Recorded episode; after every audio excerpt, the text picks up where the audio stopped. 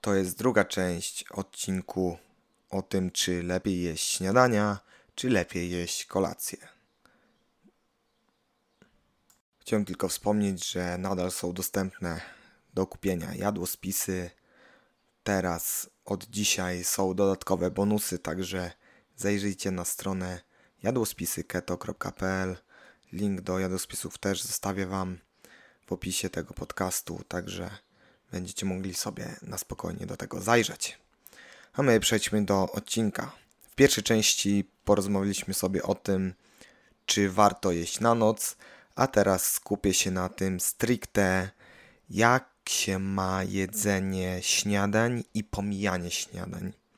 I to jest bardzo ważne, żeby to sobie rozróżnić, bo stosowanie IFU jedząc śniadania i pomijając kolację będzie zdecydowanie inaczej działał na nasz organizm, jak my będziemy pomijać śniadania i jedli kolację.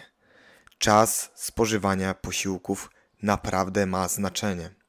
Jest cała dziedzina nauki, która o tym mówi. Mówi przede wszystkim o rytmach dobowych i nazywa się ona chronobiologią. I my dzisiaj pogłębimy wiedzę właśnie z tej dziedziny nauki.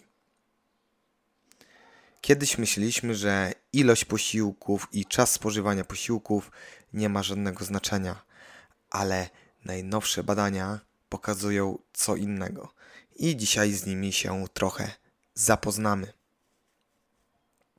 Zanim przejdziemy do meritum, musimy poznać dwa pojęcia, które będę stosował zamiennie.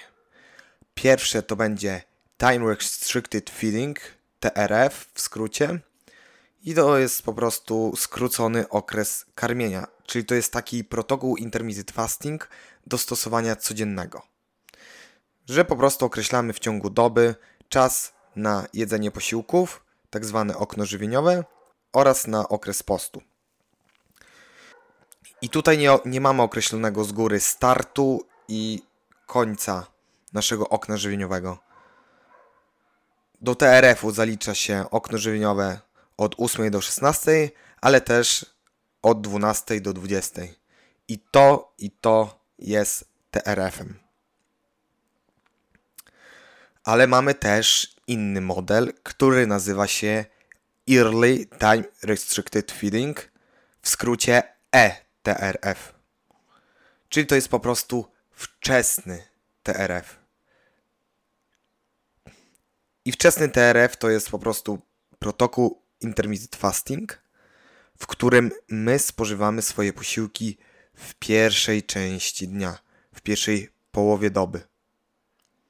Czyli powiedzmy, jeżeli stosujemy 16-8, no to nasze okno żywieniowe będzie przypadać na przykład od 8 do 16, albo od 6 do 14, albo od 7 do 15 i to nazywamy ETRF-em. I w tym odcinku ja porównam wczesny TRF do takiego normalnego TRF-u, gdzie nie jest ważne to, kiedy myjemy, tylko sam fakt skrócenia okna żywieniowego. I weźmy pod lupę pierwsze badanie, w którym porównano dwie grupy. Pierwsza grupa spożywała dwa posiłki, śniadanie i obiad, Druga grupa spożywała tylko obiad. Czyli tutaj ta druga grupa pomijała śniadania i stosowała omat. A pierwsza grupa jadła dwa posiłki. W obu grupach znajdowały się osoby zdrowe oraz z cukrzycą typu drugiego. I co jest ważne, te dwie grupy jadły tyle samo kalorii. Czyli tutaj jedyną zmienną jest to, że jedna grupa pomijała śniadania, a druga grupa jadła śniadania. I jakie były wyniki badań? Oczywiście nie będę rozkładał na czynniki pierwsze tego badania, bo tutaj można by było o nim gadać godzinę. Natomiast powiem, jakie były wnioski z tego badania. Osoby, które jadły śniadania, miały lepszą kontrolę glikemii po zjedzeniu obiadu w porównaniu do grupy, która pomijała śniadanie. I wyniki były takie same u osób zdrowych oraz z cukrzycą. Czyli w tym badaniu osoby, które pomijały śniadania, miały gorszą reakcję insulinową i glikemiczną na posiłek obiadowy. Tak, też byłem zdziwiony, jak czytałem te badanie, bo myślałem sobie, że dobra, no przecież i w to powinien nam pomagać w kontroli glikemii. No, ale tego nie robi, gdy my jemy jeden posiłek, ale też gdy my pomijamy śniadania. Wiecie dlaczego? Bo rośnie nam poziom kortyzolu we krwi. Zgodnie z rytmem dobowym, nasz poziom kortyzolu jest najwyższy rano. I to jest jak najbardziej ok, z tego względu, że mamy tak zwany cortisol awakening response, czyli mamy poranny wyrzut kortyzolu, aby nas on pobudził. Dzięki niemu rano czujemy, że mamy energię i dzięki niemu rano my po prostu wstajemy bo przed wstaniem nasz organizm zaczyna wydzielać kortyzol, abyśmy my się obudzili.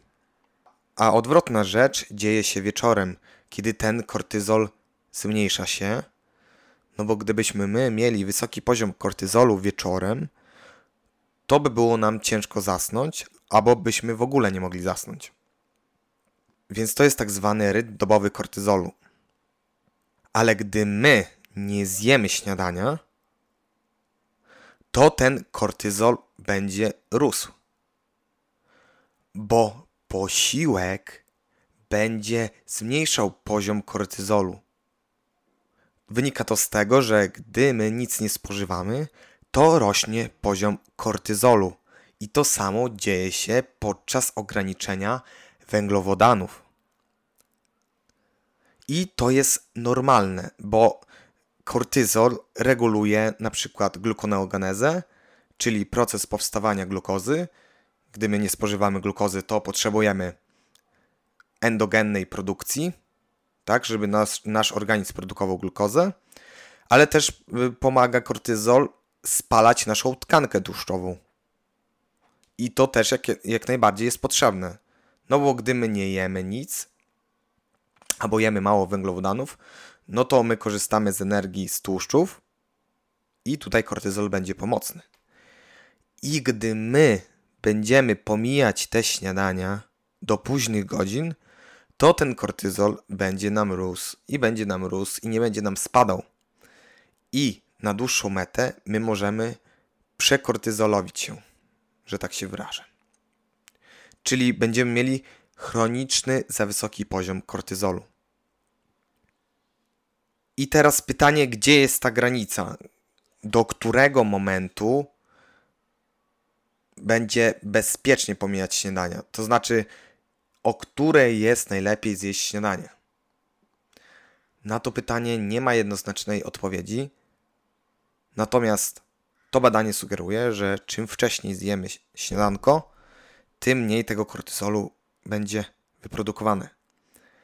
A dlaczego to w ogóle nie działa na odwrót, że my wieczorem nie mamy wysokiego poziomu kortyzolu, skoro my będziemy pomijać kolację? Ano dlatego, że tu przychodzą z pomocą geny zegarowe, które też nas predysponują do lepszego palenia tłuszczu wieczorem i do lepszego palenia węglowodanów w pierwszej części dnia ale też to, że rytm dobowy kortyzolu jest skonstruowany w ten sposób, że my rano, rano mamy go wysoko, a wieczorem nisko. Przynajmniej tak powinniśmy mieć. To jest zdrowy rytm dobowy kortyzolu. Więc nawet jak on troszeczkę się podniesie wieczorem, to nie wpłynie to negatywnie na nasz sen. Ok? Chociaż oczywiście, jeżeli my będziemy na przykład stosowali OMAD, to niektórzy będą mieli problemy ze snem. Bo będzie po prostu za dużo kortyzolu. Bo nie zawsze dłuższy if jest lepszy. Ale to jest temat na inny podcast. I to też zauważamy u osób, które pracują na nocki. Że oni mają wysoki poziom kortyzolu wieczorem, a niski poziom kortyzolu po przebudzeniu.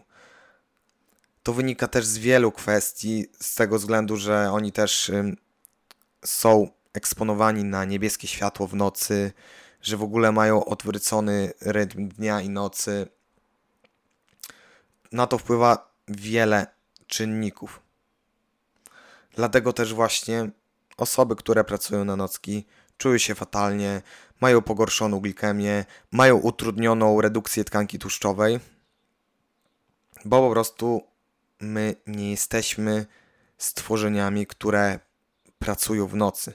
My jesteśmy stworzeniami, które powinny spać w nocy, a wieczorem być aktywni. Niestety badania są jednoznaczne, że osoby, które pracują na nocki, mają zwiększone ryzyko na wszystkie choroby chroniczne. Nowotwory, cukrzyca, nadciśnienie itd. Tak Także i o tym też między innymi mówi chronobiologia. Ale okej, okay, przejdźmy do drugiego badania, w którym porównano dwie grupy, również dwie grupy. I pierwsza grupa jadła w 9-godzinnym oknie żywieniowym. Y, właściwie, yy, przepraszam, dwie grupy jadły w 9-godzinnym oknie żywieniowym, ale pierwsza grupa spożywała posiłki w godzinach od 8 do 17, a druga grupa w godzinach 12-21. I oczywiście kaloryczność posiłków taka sama była i ilość posiłków też była taka sama. Jedyną różnicą w tych dwóch grupach było to, że te osoby spożywały w innych godzinach. Pierwsza grupa pomijała kolację, a druga grupa pomijała śniadanie. I jakie mamy wyniki tego badania? Większość rzeczy była podobna, jeżeli na przykład chodzi o hormony przewodu pokarmowego, insuliny czy trójglicerydów, natomiast była znaczna różnica, jeżeli chodzi o poziomy glukozy we krwi na czczo. Czyli znowu, osoby, które pomijały śniadania, miały wyższy poziom glukozy we krwi na czczo. Często właśnie dostaję pytanie, dlaczego mam wysoki poziom glukozy na czczo? a potem się okazuje, że te osoby pomijają śniadania. I tutaj mamy kolejne badanie, które pokazuje, że pomijanie śniadań będzie wpływało negatywnie na poziom glukozy na czczo. Ale przejdźmy jeszcze do kolejnego badania, w którym porównano grupę ETRF, czyli grupę, która spożywała posiłki od 8 do 14 oraz drugą grupę, która spożywała posiłki od 8 do 20. Czyli tutaj mamy troszeczkę inne badanie, które porównało długość okna żywieniowego. Czyli jedna grupa miała IF 18,6, a druga miała IF 12,12. Czyli taki no minimalny IF. I oczywiście obie te grupy spożywały te same posiłki, była taka sama ilość kalorii, tyle samo posiłków, taki sam rozkład makroskładników i tutaj jedyną zmienną była długość okna żywieniowego. I co te badanie pokazało? Grupa stosująca ETRF miała oczywiście lepszy poziom glukozy, więc widzimy tutaj no już powtarzający się schemat, ale też miały mniejszy poziom insuliny na czczo, i mniejszy poziom kortyzolu wieczorem, o czym Wam też wcześniej mówiłem, że chcemy mieć odpowiednio niski poziom kortyzolu wieczorem, ale też mieli większy poziom kortyzolu rano, czyli te osoby miały zdecydowanie lepszy sen przez to. I też lepiej się czuli w ciągu dnia i przede wszystkim też lepiej się czuli rano, bo mieli ten cortisol awakening response, przez co oni po przebudzeniu nie, nie czuli potrzeby dalszego dosypiania. Kolejną fajną tutaj cechą też tego badania było to, że zbadano gen autofagii. Jeżeli wa wam ktoś mówi, że u ludzi nie występuje autofagia, to powiedzcie, że jest gen LC3A, który jest odpowiedzialny za regulowanie autofagii I właśnie badanie ekspresji tego genu możemy zbadać aktywność autofagii. I tutaj właśnie grupa ETRF miała lepsze ekspresję autofagii. Bo tak jak Wam mówiłem w pierwszym odcinku, autofagia jest również regulowana przez melatoninę. No i też tutaj mamy dodatkowo ekspresję genu SIRT, czyli nie wiem czy słyszeliście o sirtuinach, genach długowieczności. Aktywacja głównie SIRT1, ale też na przykład SIRT3 pozwala spowolnić proces starzenia się. I tutaj właśnie ta ekspresja genu SIRT1 była większa w grupie ETRF. I mam ostatnie badanie, które przygotowałem do tego podcastu. Ta praca badawcza była podobna do poprzedniej, bo też badano, jak długość okna żywieniowego z jedzeniem śniadań miała wpływ na różne markery. I schemat tego badania był taki sam. Takie same posiłki, taka sama ilość kalorii, podaż makroskładników. Tylko, że jedna grupa jadła od 8 do 14, a druga grupa jadła od 8 do 20. I tutaj też wiele fajnych markerów było lepszych u grupy ETRF. Na przykład poprawa wrażliwości insulinowej. Było mniejsze ciśnienie, czyli jak ktoś miał nadciśnienie, to ta, te ciśnienie było lepsze. Mamy też poprawienie funkcji komórek beta trzustki, odpowiedzialne właśnie za wypuszczanie insuliny. Mamy też obniżenie stanu zapalnego i tutaj mamy właściwości ciał ketonowych, na przykład aktywację glutationu, czy też hamowanie inflamasomu NLPR3.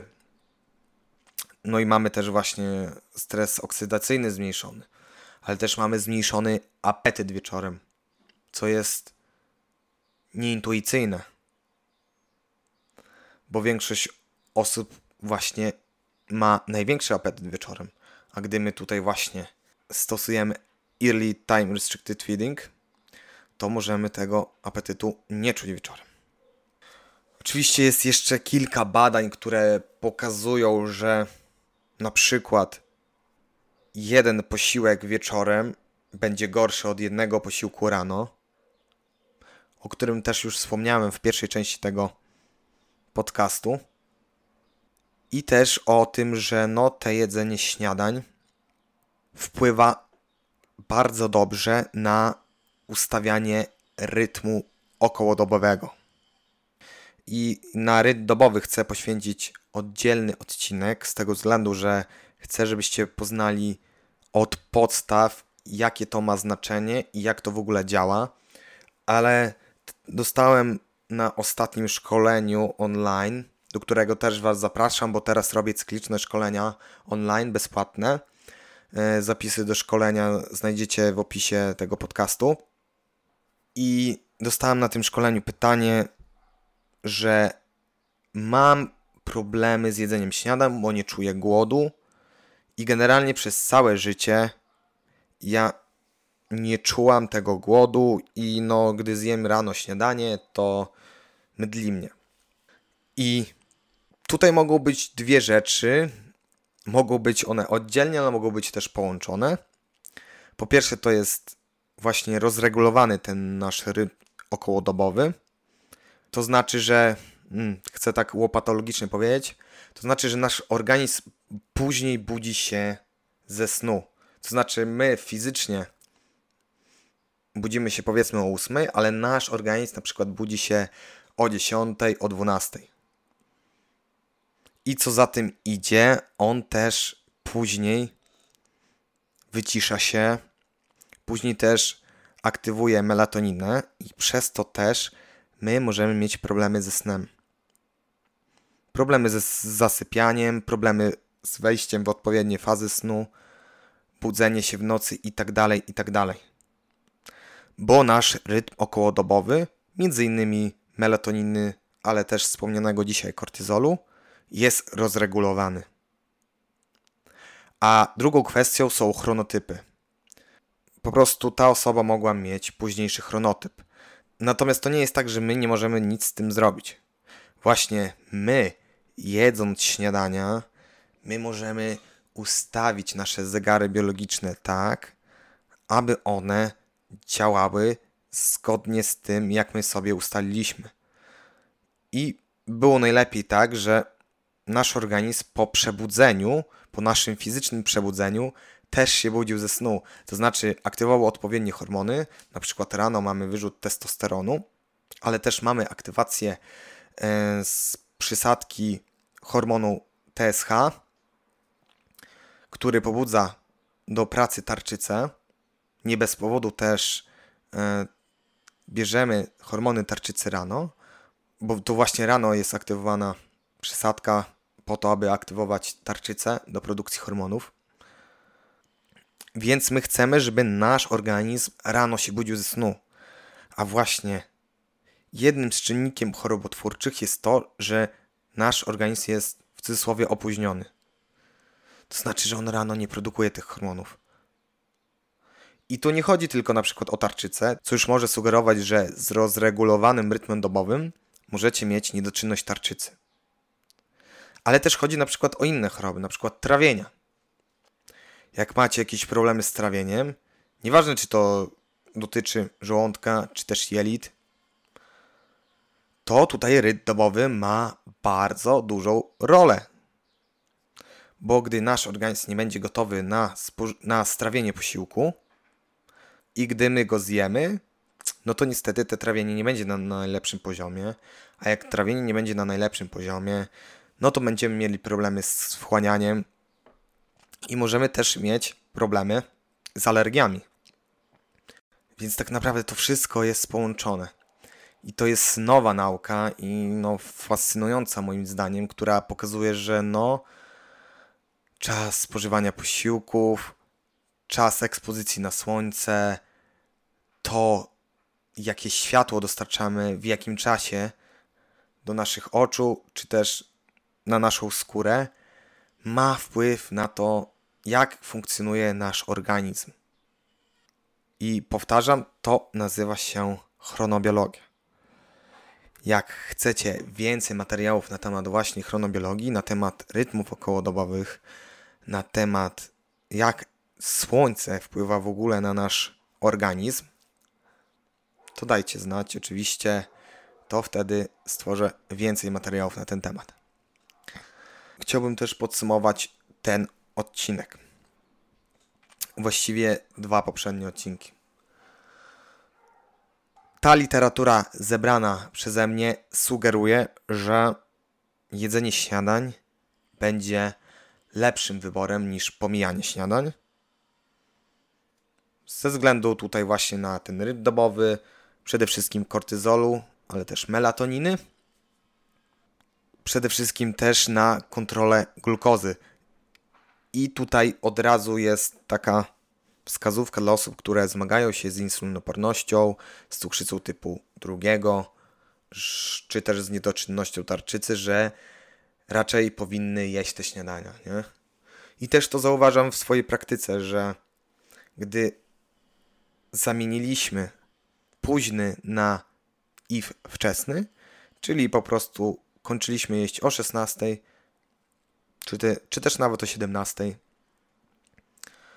to diametralnie te wyniki glukozy się poprawiały. Także jeżeli ty masz problem z wysokim poziomem glukozy na czczo,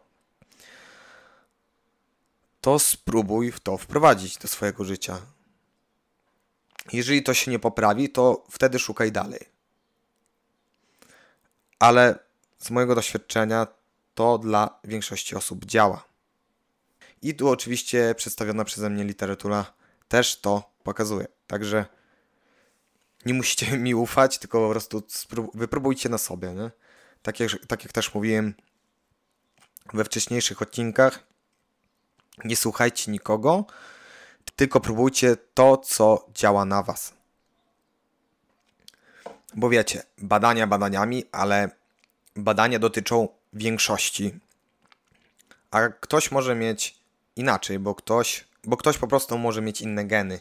I to już troszeczkę zmienia pewne rzeczy.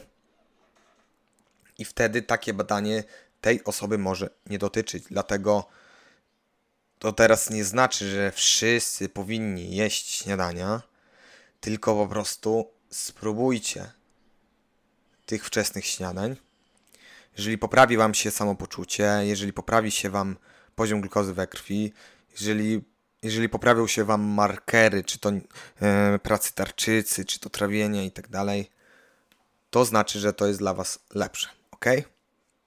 Tylko najważniejsza rzecz, o której musicie pamiętać, jest to, żeby najlepiej skończyć jeść 4 godziny przed snem. To znaczy, kładziecie się spać o 23, to o 19 już widelec powinien być odłożony. Ok? Dajcie waszemu organizmowi te 4 godziny po ostatnim posiłku, żeby on go strawił, bo gdy wy się najecie na noc, to wasza jakość snu będzie pogorszona. I tu też tu mnóstwo badań to pokazuje. I też po prostu możecie wypróbować na sobie, tak? Zjedźcie sobie coś przed samym snem, a potem yy, zjedźcie ten posiłek sam 4 godziny czy nawet 5 godzin przed snem i zobaczycie jaka jest różnica, tak? Także tak to wygląda w tym temacie. Jeżeli Ci się podobał ten odcinek podcastu, to kliknij przycisk subskrybuj lub obserwuj. Wszystkie badania dotyczące tego i poprzedniego odcinka znajdziesz oczywiście w opisie tego podcastu. A ja dziękuję Ci za wysłuchanie go i słyszymy się w następnym odcinku. Do usłyszenia.